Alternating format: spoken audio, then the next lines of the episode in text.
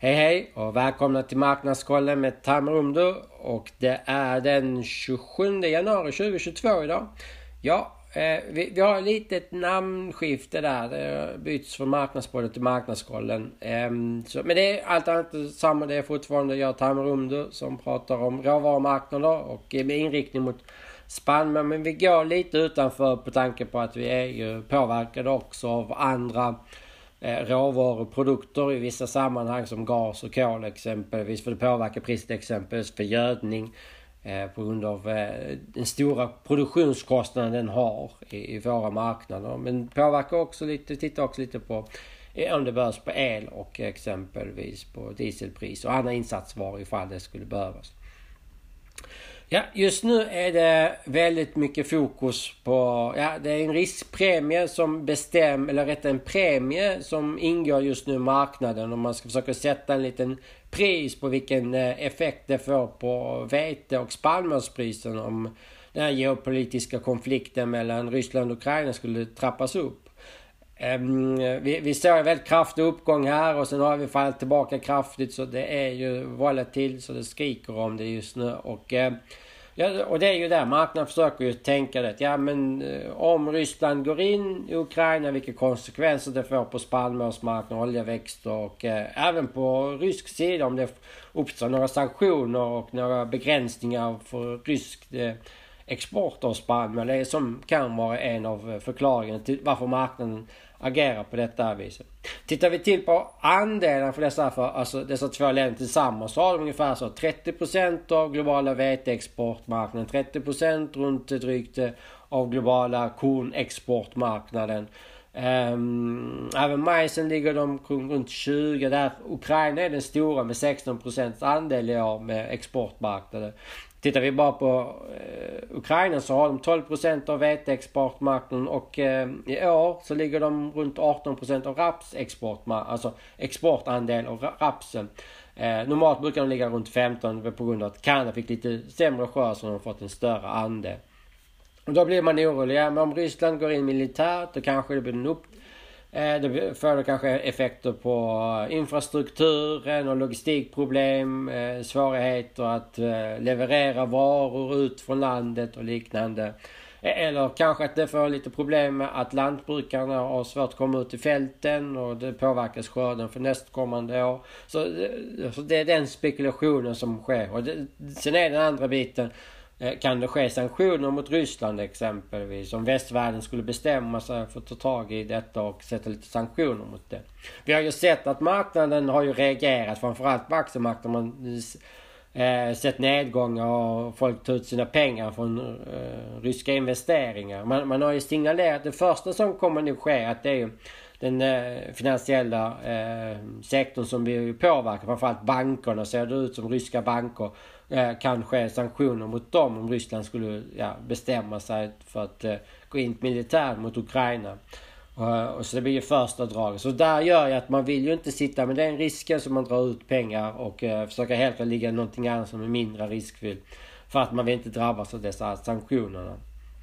Sen är det ju så att eh, Ryssland är ju inte bara stora på spannmål. De är ju också stora på olja exempel. Andra råvaror som olja, Eh, kol, eh, stor leverantör till Europa exempelvis. Eh, och gas som vi känner till står ungefär för så runt 40% av gasexporten, alltså andel av Europa som köper in rysk. Så vi är väldigt beroende av rysk gas.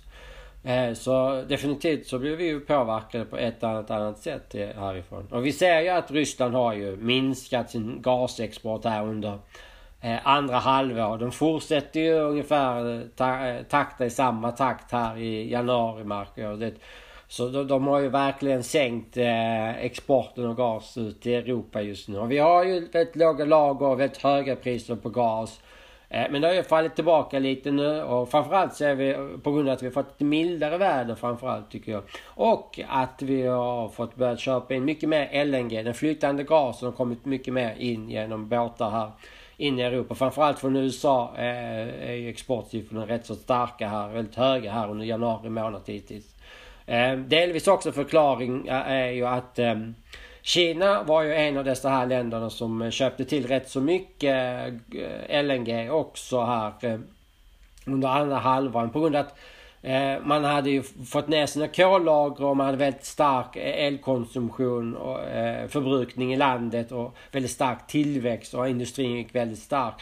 Och, det drog upp priserna och eh, förbrukningen och då, då blev man lite orolig att det skulle inte kanske få lite, att det kan uppstå lite eh, brister. Man var tvungen att eh, ta till andra vägar och då köpte man till sig rätt så mycket LNG för att kunna hantera och bygga upp lager där inför den här vintern och ha tillräckligt mycket lager. Men man fick upp kolproduktionen rätt så bra och eh, samtidigt så har det blivit lite mildare här på norra halvklotet hittills och då bestämde sig för den stora eh, importören, alltså Sinopec, att sälja av 45 av sina LNG-båtar tillbaka ut på den globala marknaden.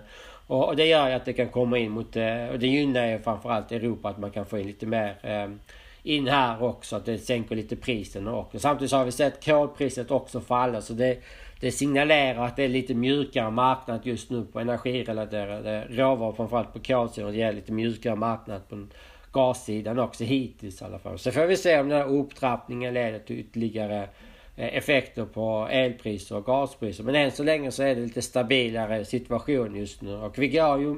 prognosen pekar att vi går mot lite mildare väder här i Europa och eh, så det kan gynna eh, utvecklingen eh, närmsta tiden om vi kan fortsätta köpa in dessa flytande naturgasen också från framförallt från andra delar. Så det gör ju att det har varit lite mjukare på de fronterna. Men samtidigt som Kina har faktiskt sålt tillbaka dessa köpta eh, båtarna så ser vi också, det kommer statistik nu på eh, gödselexport från Kina. Och det är väldigt tydligt, det är ju noll nu. Det är december månad och redan eh, nästan noll. Exporten har aldrig varit så här lågt. Eh, de exportvolymer jag kan se. Och det, det är ju, detta har ju signalerat att de kommer ju sluta sälja eh, kvävebaserad gödsel och även fosfor ska komma, ingen försäljning ska komma, eller väldigt begränsad en försäljning fram till eh, vad är det, mitten av juni nu. Och då får vi se vilka konsekvenser det blir, vilka länder som kommer bli drabbade. Så det är inte kanske priset på gas som är eh, den stora oron. Det är kanske den fysiska tillgängligheten som kommer bli eh, vilka konsekvenser det kommer få. Man pratar ju mycket om Indien och eh, Indien har ju faktiskt eh, kommit hit på exportmarknaden här nu på spannmål under dessa senaste två åren faktiskt. Eh, de exporterar runt eh, 2,5-3 miljoner ton förra året och USD har en prognos på runt 5,5 miljoner ton veteexport i år.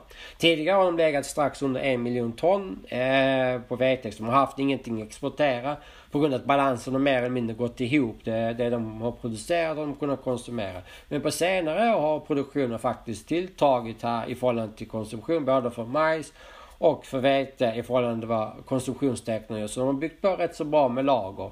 Eh, tittar vi på vetelagren på Indien så låg de på runt 10 miljoner ton för fem år sedan. Nu runt 25 miljoner ton.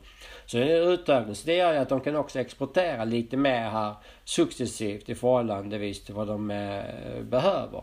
Så den har ju gjort att eh, vi, på tanke på bristsituationen, de har hjälpt lite den här marknaden med tajtare och den starka importen vi har haft på vete. Att den har faktiskt jävligt lite dessa miljoner tonnen till. Men vi kanske får en liten skifte nu ifall eh, Indien får svårt att få tag på rea.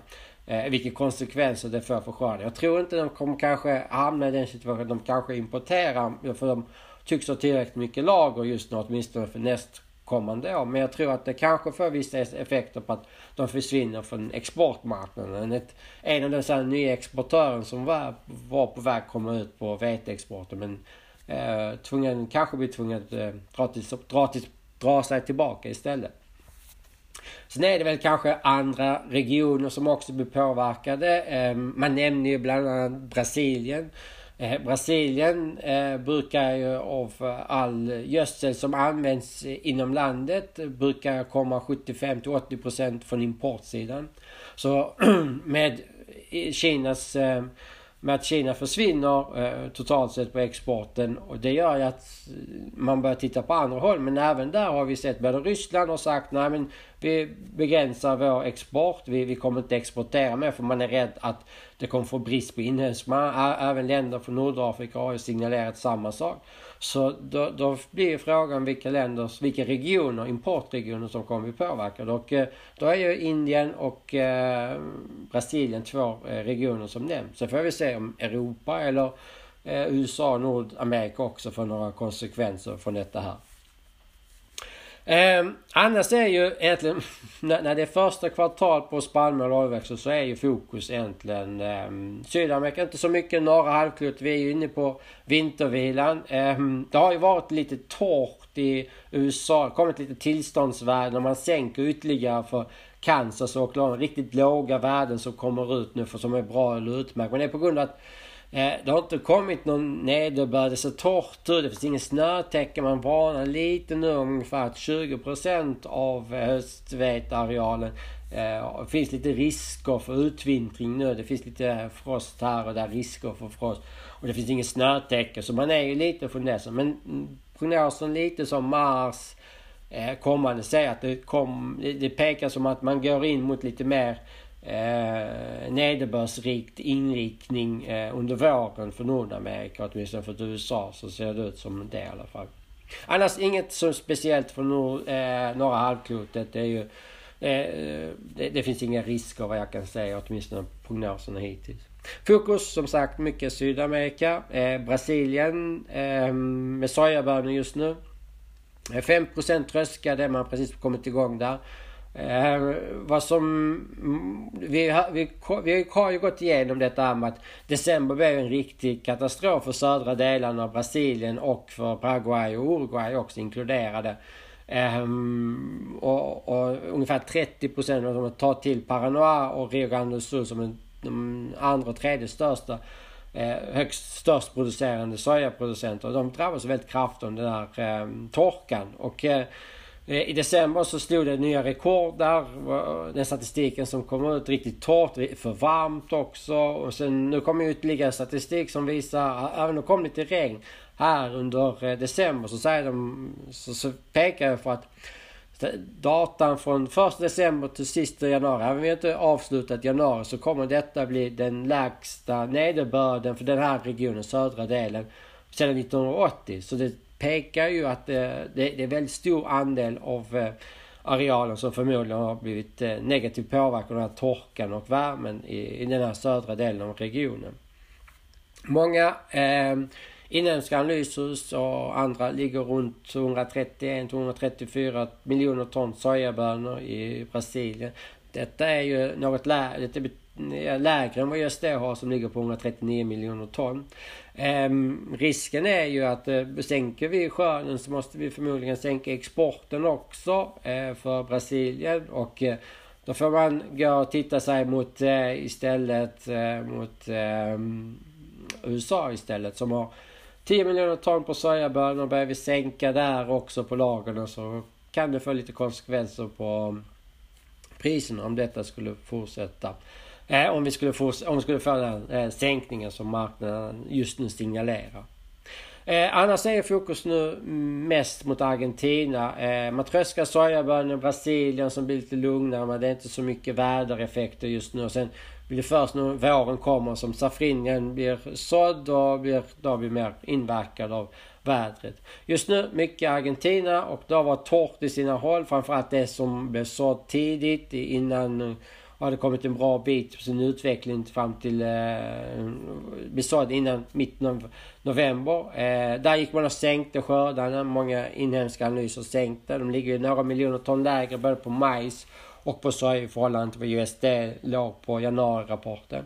Men sen kom det lite nederbörd. Det ser ju rätt så bra ut och man tror att de som är lite senare sådda har ju gynnats av det där eh, lite mer nederbördsinrika eh, väderutveckling. Och det har varit lite svalare här också precis. Lite mer normalare väderutveckling. Det var ju väldigt, väldigt varmt där. Framförallt slutet av eh, december, början januari. Man hade 45 grader i vissa, eh, i vissa sina eh, regioner och provinser där. Så det var ju väldigt, väldigt extrem hetta som hade drabbats.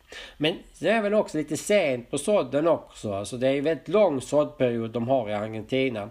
Men eh, oftast är fönstret ska stänga här någonstans egentligen för ehm, eh, både sojabönor och majs i Argentina. Eftersom maj till juni, juli, då kommer nästan ingen nederbörd. Och redan i april så ser vi att det faller rätt så kraftigt nederbörd. Det börjar redan då gå in i torrperioden i, i Argentina. Så eh, ska man få nederbörd så är det ofta så januari, februari, mars. Och börjar man så nu så riskerar man Gröna har kommit en bit på utvecklingen. Man kanske inte får de avkastningar man behöver gå in i tork eh, och torrare period på april så, så kan det få lite negativa konsekvenser. Så man är lite oroad över den här utvecklingen också. Att man är lite för långsam på vissa håll där med att så i, i dagsläget.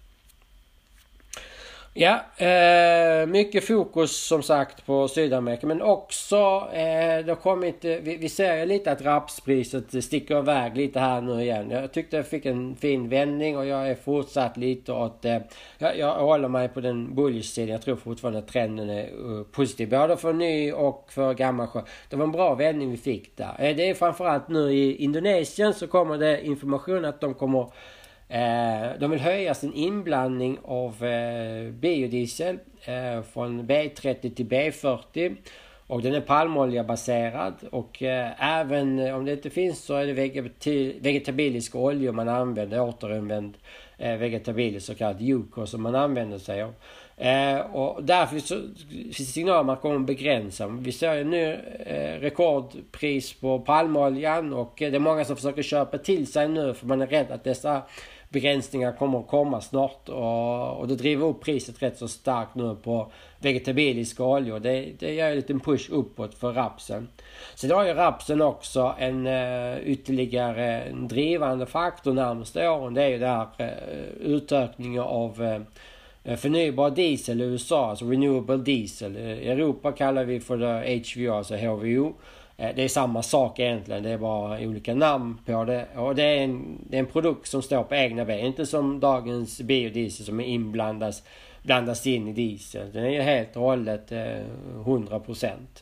Och där är där kommer amerikanska energimyndigheter och lyfter fram i sin senaste rapport att de säger att den kommer ju, kapaciteten kommer gå från ungefär från en, en miljard eh, fart eh, produktion till fem miljarder eh, produktion fram till 2025. Så det är en rejäl ökning och då pratar man om ungefär 17 miljoner eh, ton av eh, vegetabiliska oljor eller fetter som, eller animaliska oljor som be, kommer att behöva produceras. Och räknar vi lite lätt på det, eh, om vi tänker oss att Eh, Eh, en miljon, en miljon ton sojabönor producerar ungefär 0,2 miljoner ton av sojaolja i USA. Eh, femdubblar vi den så säger vi 5 miljoner, 5 miljoner ton sojabönor producerar ungefär en miljon ton eh, sojaolja. Eh, skulle vi vilja ha 10 miljoner av sojaoljan i USA så kommer det krävas 50 miljoner ton, lite ungefär de eh, nivåer. 50 eh, miljoner ton sojabönor i USA fram till 2025 ytterligare. Och USA producerar 120 miljoner ton sojabönor idag. Så höja den ytterligare 50 miljoner ton, det är rätt så anmärkningsvärt. Det, och då har, pratar vi om bara om 10 miljoner när den eh, amerikanska jord, alltså, har gått ut och sagt att man kommer börja 17 miljoner ton. Och eh, de har på det här sättet som andra typer av vegetabiliska oljor, kanske animalie eller rapsolja Eh, eller eh, eh, som kommer från restauranger exempelvis. Så, så det är detta som kommer nog hålla den här rapsoljan rätt så strikt. Man, man ser ju redan på lagren, så vi har ju en av de lägsta lagren på rapsen. Eh, USA så tittar vi på sojaoljan. Det, ja, ah, det är ju nästan noll. Det är ju totalt tömt där. Vad det ser ut just nu, prognoserna kommer inte finnas tillgängligt. Ehm, så det går ju väldigt, eh, det är väldigt tajta, tajta situationer. Och med den här drivfaktorn så, så kan det skapa ytterligare press på marknaden. Det kom, jag måste nämna, det kom ju en liten rapport här från en konsultfirma som lyfter fram just detta. De tror att det blir svårt att uppfylla detta här. Eh, att vi kan få dessa kapacitet. De säger att vi kanske höjer bara, vi kanske bara fördubblar det. Och, och, och, det, och det, dessa argument är att eh, försöker vi gå så starkt utan att få upp skördarna så riskerar vi att få väldigt starka eh, pris, eh, prisvolatilitet. Alltså det blir brist kanske på mat istället. Och, det, det, och de tror att det kan och lönsamhetsproblem kanske för att producera väldigt höga priser. Så de tror att vi kanske inte kommer upp på dessa här eh, kapacitetsökningar fram till 2025 och det kan jag hålla med om. Men samtidigt så, så är det ju det att eh, får vi större skördar i USA exempelvis, större eh, sojaskördar så kommer ju detta leda till lägre priser i, i så fall och då kan man höja kapaciteten. Och då höjer vi priserna ytterligare. Så jag tror att det blir väldigt svårt att bygga upp lager på sojabönor de närmaste åren. Och, och, detta kommer att hålla den där oljeväxtkomplexen och produkter väldigt tight de närmaste åren räknar jag med. Och eh, vi har ju detta stödet från amerikanska energimyndigheten som också gått ut med en prognos just nu som pekar just nu att det, vi har ju en kapacitetsökning på gång på eh, förnybar diesel, alltså HVO i USA just nu i dagsläget. Så det kommer ju hålla. Så jag tror fortsatt att vi är på den eh, bullish-sidan. Framförallt nu på rapsen tar vi lite stöd. Men den här vändningen var rätt så bra. Eh, men eh, ja, så jag är fortsatt på det. Vete, det får vi väl vara lite... Ja, det är en premie marknaden handlar med just nu. Trappas det upp, försvinner premien eh, så kanske marknaden bestämmer sig för att sälja av den. Eh, vi, vi, äntligen ska fokus ligga på Sydamerika.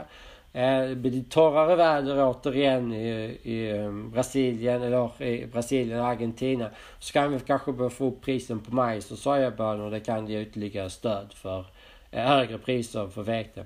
Annars tittar vi till eh, kommande skörd så är ju förväntningar större skördar på de flesta grödorna egentligen. Eh, om vi får normala värden. Men eh, förra året fick vi inte så mycket normala värden. Det var ju torrt på väldigt många håll och eh, i vissa fall regnade det bort exempelvis. I Frankrike så fick vi problem med rymdvikterna. Det var ju väldigt låga rymdvikter för det regnade när de skulle tröska. Så vi får nog eh, vänta på att det kommer bli rätt så volatil väder också under 2022. Det får avsluta eh, dagens avsnitt. Jag får tacka så hemskt mycket för att ni har lyssnat och ni får ha en fortsatt trevlig dag. Hej hej!